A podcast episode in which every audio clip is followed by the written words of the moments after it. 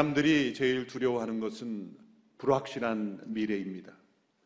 도스토옙스키라는 러시아 문학가가 한때 정치범으로 수감되어서 사형장에서 사형 직전 죽음을 눈앞에 두고 면하게 되었을 때가 있었다고 합니다. 그가 사형장에 있는 순간 깨달은 것은 죽음의 고통보다 더 고통스러운 것이 더 이상 자신에게 미래가 없다는 그런 불안이었다고 합니다. 사람들은 이러한 불확실성, 그것을 나쁘고 악한 것이라 여기기까지 합니다. 그 이유는 우리가 모든 것을 계산적으로 평가하기 때문입니다. 사람들은 자신이 목표로 한 것을 이루지 못하면 실패한 인생이라고 단정합니다. 그러나 그것이 성공인지 실패인지에 대한 평가는 우리가 내릴 수 있는 것이 아닙니다. 우리 인생은 우리 자신이 혹은 세상이 정한 기준에 따라 수학적으로 계산할 수 없는 인생입니다. 올바른 평가는 오직 하나님 그분만이 하실 수가 있습니다. 영적인 삶, 믿음의 삶은 도리어 그 미래가 불확실합니다. 아브라함은 갈 바를 알지 못하고 하나님의 약속을 따라 걸어갔다고 말하고 있습니다. 믿음의 삶은 불확실한 미래를 걸어가는 것입니다. 예수님께서는 성령으로 난 사람을 가리켜 바람을 비유로 말씀하시며 마치 바람의 소리는 들어도 어디서 와서 어디로 가는지 알지 못하는 것과 같다. 성령으로 난 사람은 어디로 갈지 모르고 가는 그 불확실한 미래를 따라가는 삶이라는 것입니다. 성령의 역사하심은 우리 인간으로는 예상할 수 없고 계산할 수 없습니다.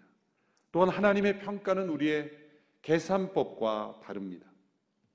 그러므로 믿음의 적은 우리 스스로가 만들어낸 확신입니다. 우리 스스로 만들어낸 확실성, 내가 확실히 믿는다고 하는 그 미래가 과연 확실할 수 있는가? 그것이 도리어 참된 믿음을 가로막고 있을 수 있습니다. 영적 지도자였던 두 분이 이러한 맥락의 말씀을 하여 인용합니다. 오스월드 챔버스 목사님은 모든 인간적인 확신들은 영적인 죽음을 가져온다 했습니다. 체스터턴도 모든 인간적인 확신은 죽은 확신이다. 영적 분별력이 있었던 사람들에게는 우리 안에 있는 인간적인 확신이 도리어 하나님과 동행하는 믿음의 삶에 방해가 된다는 것을 경고하고 있는 것입니다. 왜냐하면 믿음이란 나 자신에 대하여 죽음을 선포하는 것이고 나 자신에 대하여 포기하는 것을 의미하기 때문입니다. 전능하신 그분을 의지하고 따라가는 것이기 때문입니다. 따라서 믿음의 삶은 미래의 이 불확실성을 두려워하는 것이 아니라 도리어 그것을 기뻐하는 것입니다. 하나님을 믿음으로 살아간다는 것은 우리의 모든 일이 불확실하다는 것을 기쁘게 받아들이는 것, 그것이 믿음입니다. 우리는 하루 동안에도 무슨 일이 일어날지 알지 못합니다. 두 종류의 사람이 있을 겁니다. 우리가 알지 못하는 일의 미래에 대하여 어떤 사람은 한숨 쉬며 두려워하며 맞이합니다. 우리는 내일 일을 알지 못하기 때문에 우리가 알지 못하는 미래의 불확실성에 대하여 한숨 쉬며 매일매일 두려워하며 맞이할 수 있는 거죠. 그러나 또 한 부류의 사람은 매일매일 그 불확실성 자체를 기뻐하며 하나님께서 어떠한 일을 행하실까를 기대하며 숨막히는 그런 기대로 믿음으로 내일을 맞이하는 것입니다. 내일을 한숨 쉬며 맞이할 것인가 아니면 숨막히는 기대와 믿음으로 맞이할 것인가? 하나님의 말씀 속에 우리가 하나님을 신뢰할 때 미래의 불확실성을 우리는 두려움이 아니라 믿음으로 맞이할 수 있습니다. 그 첫 번째 태도는 자신의 과거에 연연해 하지 않는 것입니다. 불신의 삶은 과거에 묶여 있습니다. 그 과거에 대한 기억으로부터 나오는 잘못된 확신, 그것이 우리의 미래를 가로막는 것이죠. 오늘 보면 18절의 말씀을 같이 읽겠습니다. 시작. 지나간 일들을 기억하지 말라. 과거에 연연하지 말라. 지나간 일들, 과거, 우리의 과거는 기억으로 남아있죠. 거기에는 좋은 기억도 있고 나쁜 기억도 있습니다. 문제는 그 기억이 우리의 미래를 결정하도록 우리 스스로 그 기억에서 확신을 만들어냅니다. 기억은 반드시 확신을 만들어냅니다. 그런데 그 확신에는 부정적인 확신도 있고 긍정적인 확신도 있겠죠. 과거에 성공을 계속한 사람은 미래도 성공할 것이라고 확신하고 있을 겁니다. 과거의 실패를 계속한 사람은 미래도 실패할 거라고 확신할 수 있을 겁니다. 그러나 문제는 그것이 긍정적인 확신이건 부정적인 확신이건 하나님께서 주신 믿음의 삶을 가로막는다는 것입니다. 그것이 성공이든 실패이건 거기에 연연해 하지 마라.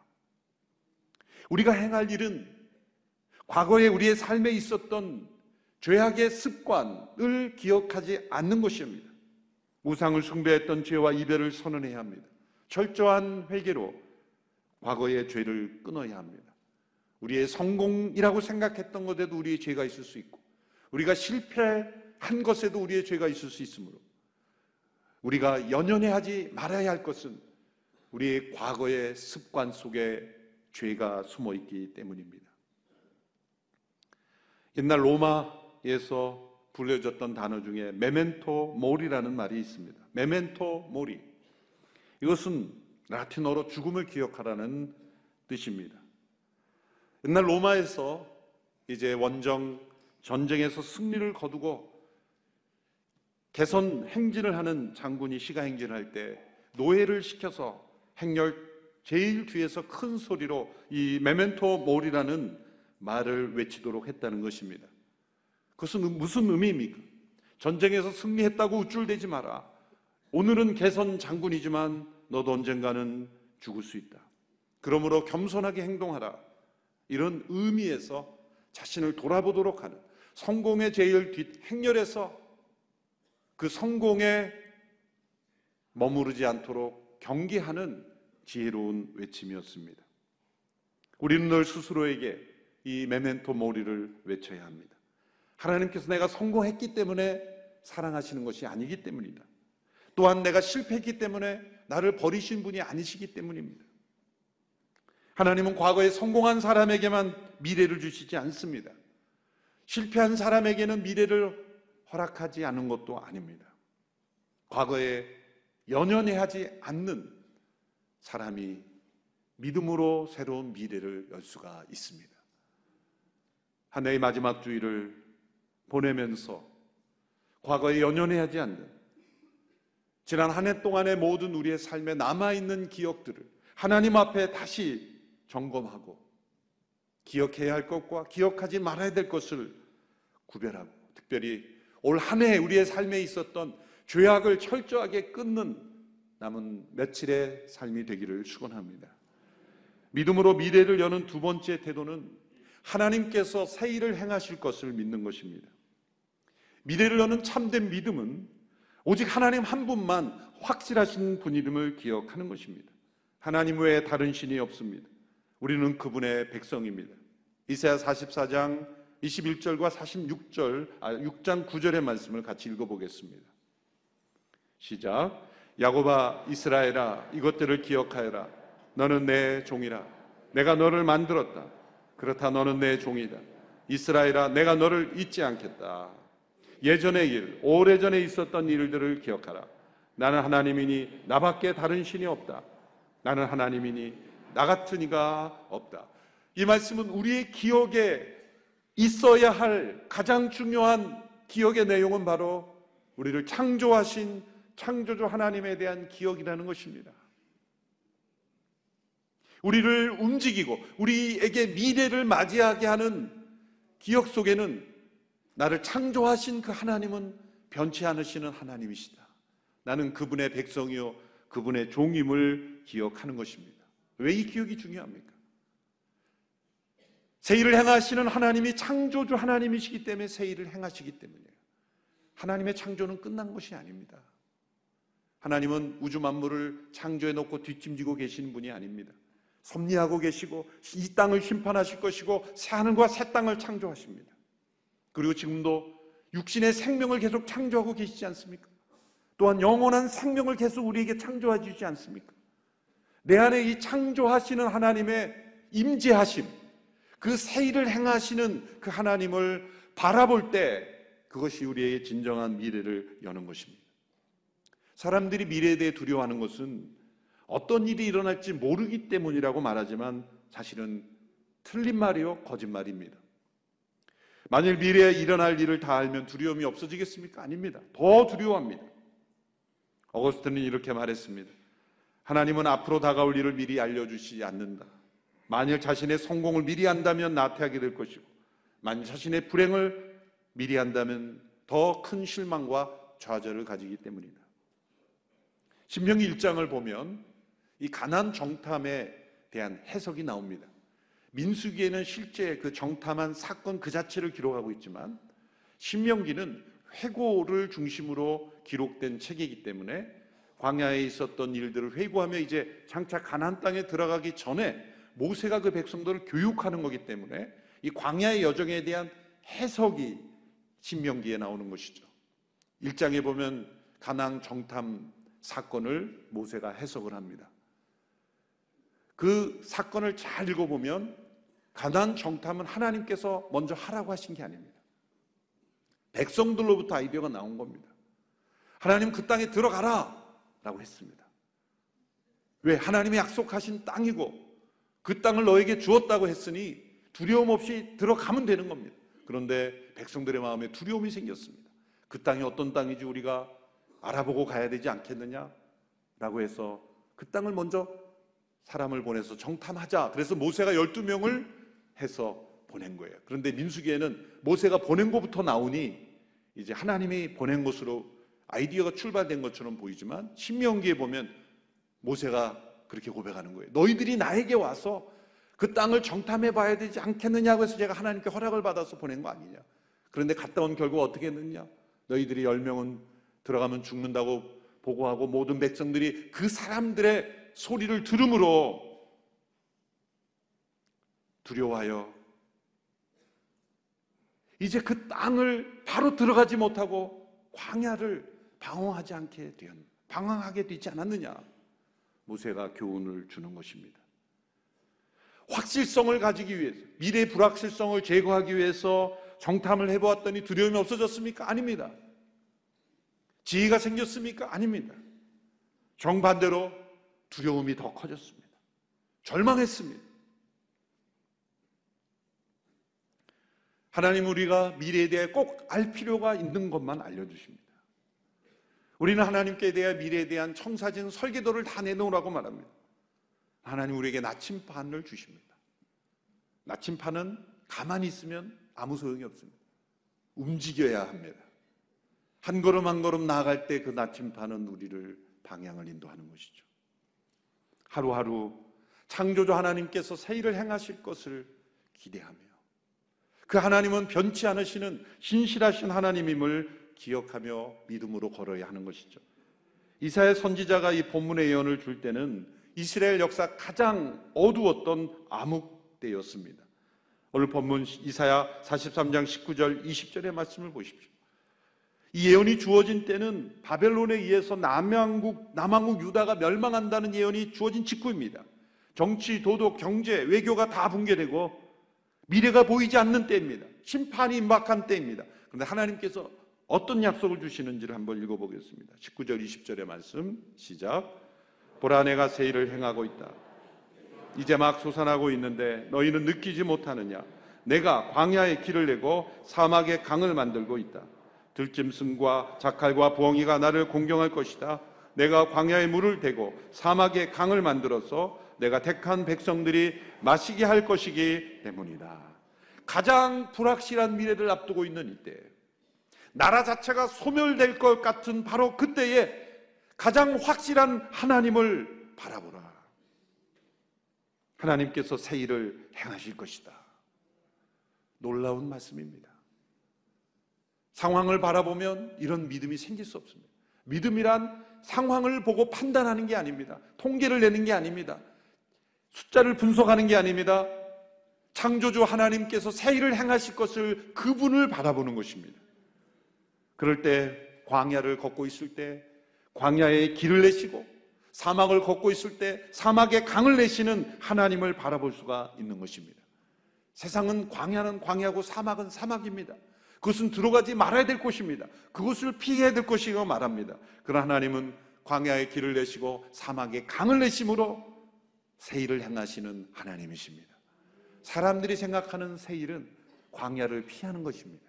사막을 피하는 것입니다. 그러나 하나님의 세일은 광야에 길을 내고 사막에 강을 내는 것입니다.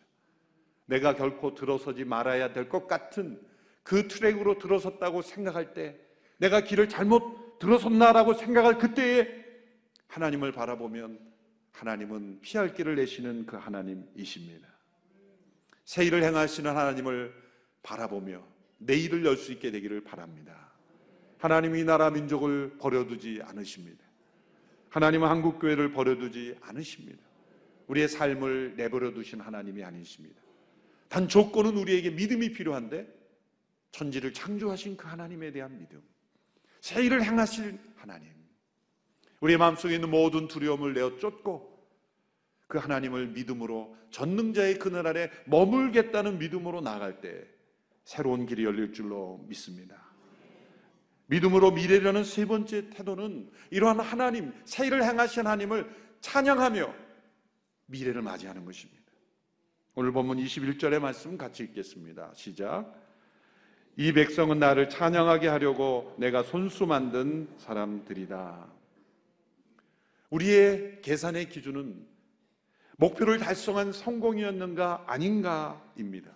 그러나 하나님의 계산의 기준은 가장 불확실한 미래를 눈앞에 두었지만 하나님을 찬양하고 있는가 찬양하지 않는가입니다. 욥은 고난 속에서 하나님을 찬양했습니다. 다니엘도 신실하신 하나님을 찬양했습니다. 고난을 맞이했을 때 하나님을 찬양하는가 아니면 하나님을 원망하는가, 그것이 우리의 성공과 실패의 기준입니다. 왜냐하면 하나님께서 우리를 창조하신 목적이 하나님의 찬송을 부르게 하려 함이기 때문입니다. 우리의 인생에 대한 목적은 이 세상의 계산법과 다릅니다. 우리가 어떤 상황 속에서도 하나님을 찬양하고 있다면 하나님은 우리에게 새로운 미래를 여실 겁니다. 왜? 시험에 합격했기 때문에. 그러나 하나님을 찬양하는 일을 포기하면 계속 시험이 주어지는 겁니다. 왜? 합격하지 못했기 때문에. 이스라엘 백성들은 도저히 찬송을 부를 수 없는 상황입니다. 그러나 하나님께서 새로운 일을 행하실 것을 믿고 하나님을 찬송하라는 것입니다. 이 믿음의 찬송은 우리의 불확실한 미래를 여는 가장 중요한 열쇠입니다. 미래가 분명하게 보이지 않을지라도 하나님을 찬양하며 미래를 맞이하십시오. 나의 미래가 하나님의 찬송, 하나님의 기쁨, 하나님의 영광을 위하여 살아가는 인생이 되기를 결단하며 하나님을 찬송하십시오. 그런 미래를 바라보며 현재는 너무나 불확실하고 답답하고 아무것도 보이지 않고 광야와 사막과 같을지라도 믿음으로 신실하신 하나님을 찬양하라는 겁니다. 모세가 세상에 태어났을 때 모세는 죽을 수밖에 없는 절망적인 시대였습니다. 왜냐하면 히브리인들이 번성하고 있었기 때문에 바로가 살해 명령을 내렸습니다. 히브리인의 아들이 태어나면 무조건 죽이라. 모세의 어머니 요게벳은 모세를 3개월 동안 숨겼지만 더 이상 숨길 수 없게 되었습니다. 갈대상자를 준비하고 역청과 송진을 그 안에 바르고 아기를 나일강 뚝을 따라 나 있는 갈대 사이에 두었습니다. 이 요게벳이 그 모세를 갈대상자에 넣어 떠나보낼 때 어떤 마음이었을 겁니까? 이 아이의 미래는 어떻게 될 것인가? 나라 전체의 불행한 그 환경도 중요하지만 이 어머니에게는 이 모세의 한 아이가 더 중요하지 않겠습니까? 그 모세의 미래를 하나님 앞에 맡겨드린 거죠. 모세만큼 불확실한 미래가 어디에 있습니까? 스스로 아무것도 할 수 없는, 이제 아무도 돌봐주지 않으면 굶주려 죽을 수도 있고 어떤 위험이 그 아이에게 닥칠지 모르는, 그저 잠시 그를 보호할 수 있는 갈대 상자, 그것만이 그 아이의 생명을 보호하는 유일한 수단, 그 불확실한 미래에 그 요게벳은 그 아이를 갈대상자에 두어 하나님께 맡겨드린 거죠. 우리 자신의 삶이 모세가 처한 삶처럼 죽음 앞에서 절박할 수 있습니다. 우리 자녀의 삶이 부모의 힘으로는 도저히 어찌할 수 없는 절망적일 수 있습니다. 이 나라 민족의 상황이 우리의 힘으로는 어찌할 수 없는 상황일 수도 있습니다. 그런 불확실한 미래를 우리가 한숨을 쉬면서 맞이할 건가? 아니면 숨 막히는 믿음으로 기대할 건가? 그것은 우리가 하나님을 찬양하며 하나님께 그 미래를 맡겨드리는 거죠. 요게벳이 모세를 갈대상자에 넣어 하나님께 맡겨드렸듯이 하나님을 찬양하며 미래를 맞이하라는 것입니다. 어떤 분에게는 자신이 모세와 같을 수도 있습니다. 어떤 분에게는 내가 해결되지 않는 자녀의 문제, 또 가정과 사업의 문제일 수도 있습니다. 또 이 나라 민족이 모세와 같은 모습이기도 합니다. 그러나 전능하신 하나님, 그분을 바라볼 때 우리가 이 모든 것을 우리의 참 주인이시며 참 부모이신 하나님께 믿음으로 내어드릴 때 하나님께서 새로운 미래를 여실 줄로 믿습니다. 기도하겠습니다. 우리의 참 주인이시며 참 부모이시며 우리를 창조하신 하나님 아버지께 우리의 삶을 내어드립니다. 요게벳이 모세를 갈대 상자에 담아 하나님의 손에 맡겨드렸듯이 우리 모든 문제를 하나님의 손에 맡겨드리는 미래가 되게 하옵소서. 모든 것이 불확실한 이 시대에 내일을 알 수 없는 우리의 미래를 오직 하나님만이 아시오니 그 전능하신 하나님의 손에 의탁하며 하나님을 찬양하며 과거에 연연하지 않고 과거의 죄의 습관을 끊고 신실하신 하나님께서 새 일을 행하실 것을 바라보는 믿음의 발걸음 되게 하여 주옵소서. 새로운 한 해를 맞이할 때는 우리의 모든 삶이 믿음으로 미래를 여는 삶이 되게 하옵소서. 예수님의 이름으로 기도합니다. 아멘.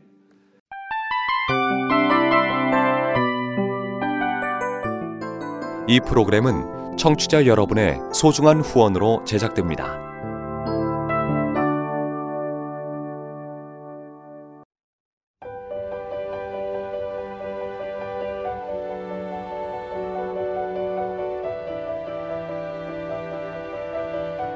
세상에는 수많은 교회들이 있지만 더 깊이 있는 말씀 강해를 찾기 위해 크기로만 교회를 선정하지 않습니다.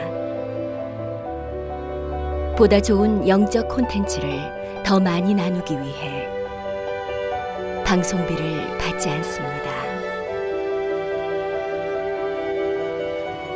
1년 365일 복음만 전하고 싶어서 우리는 광고를 하지 않습니다. 온누리의 복음을 땅끝까지 CGN TV와 함께 땅끝 선교사가 되어주세요.